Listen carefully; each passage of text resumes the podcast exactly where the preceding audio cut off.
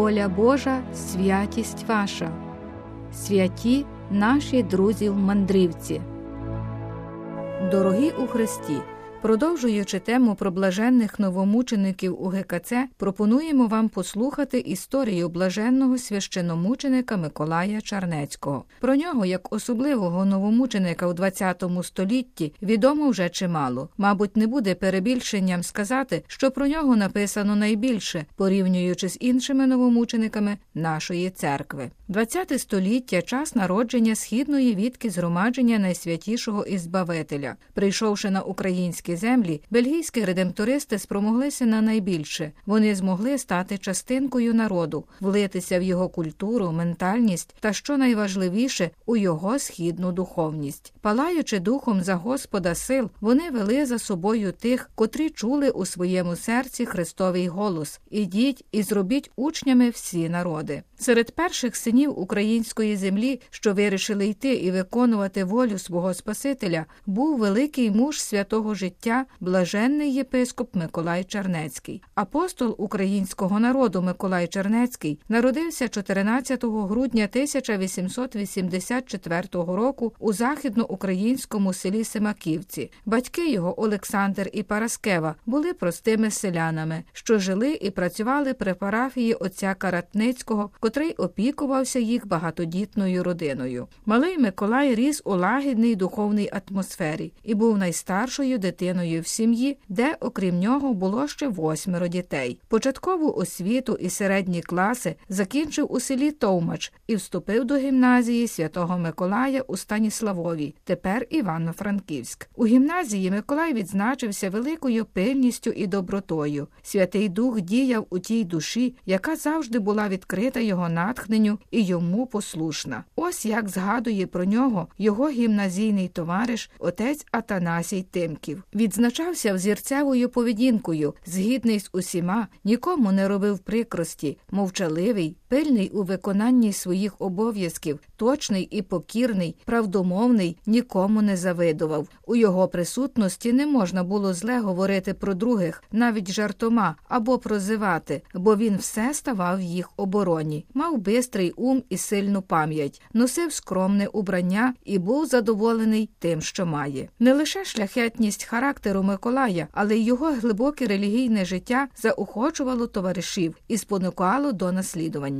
Вже згаданий товариш Миколая Чернецького отець Атанасій Тимків так характеризує його з часів спільного навчання в гімназії. Передовсім відзначався побожністю, багато молився, часто ходив до святої сповіді і святого причастя. Часто перед сніданком раненько приходив з церкви до бурси, щоб опісля по сніданню з бурсаками піти до гімназії. Багато читав релігійних книжок. Я ніколи не бачив його розгніваного, завжди був лагідний в словах та поведінці. Тож не дивно, що ми, товариші, його любили і шанували. Та не лише товариші, але також професори високо цінили Миколая Чернецького. Можна сказати, що він був окрасою бурси. Покликання Чернецького до духовного стану визрівало вже в юнацькому віці. Незабаром він заявив про своє бажання присвятити себе Богові як священик і вступив до духовної семінарії в Станіславові. За підтримки владики Григорія Хомишина в 1903 році Миколай їде на студії до Рима, де протягом шести років вивчає філософію і богослов'я в українській колегії. Під час візиту до України 2 жовтня 1909 року Кір Григорій Хомишин рукоположив Миколая на священика. Після приміції він повертається до Рима, щоб продовжити навчання. Закінчивши свої студії у Римі, здобуває ступінь доктора богослов'я. Восени 1910 року отець Чернецький повертається до Станіславова і стає професором філософії та фундаментальної догматики. Водночас виконує функції духівника семінарії, ревно працюючи над своїм освяченням та довірених його опіці душ. У семінарії він є взірцем покори та аскези, а також великої жертовної любові для семінаристів і викладачів. Свої слова отець Миколай скріплював прикладом власного життя. Його побожність промовляла голосніше, ніж усі напучення до розважання, що їх він давав семінаристам кожного вечора. Тож не дивно, що всі вважали його за Божого чоловіка. Дух молитви та аскези отця Миколая створював у семінарії атмосферу надприродного життя.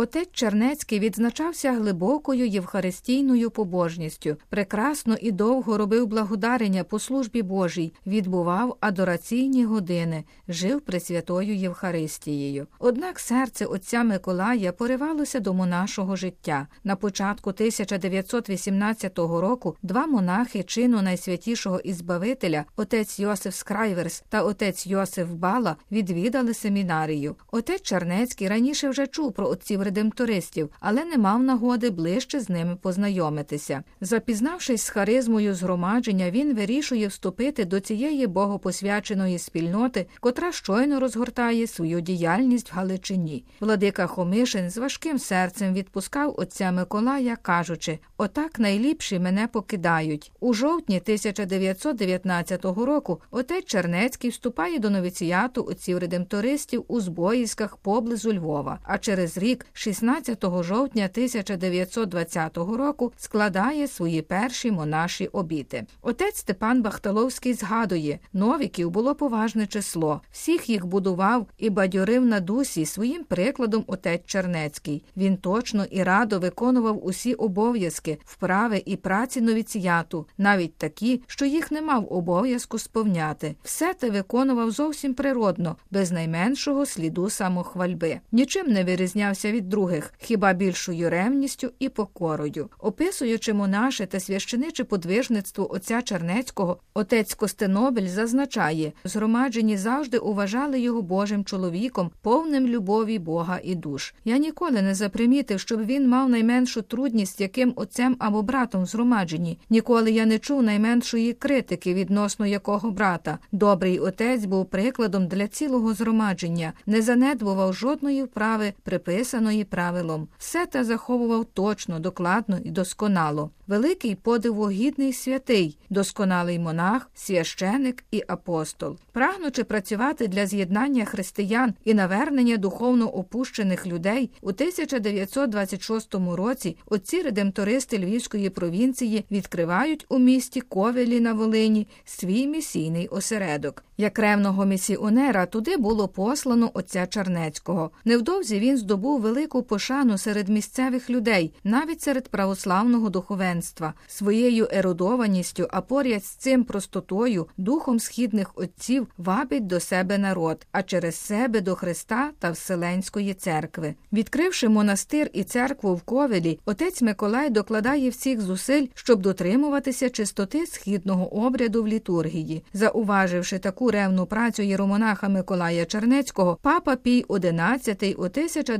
1931 році призначив його титулярним єпископом Лебецьким і апостольським візитатором для українців-католиків Волині та Полісся. На тих землях Чернецький трудився майже 14 років як місіонер та єпископ. Про подальший подвижницький та мученицький шлях священомученика Чернецького ви почуєте у наступній програмі. Нехай Господь благословить усіх вас.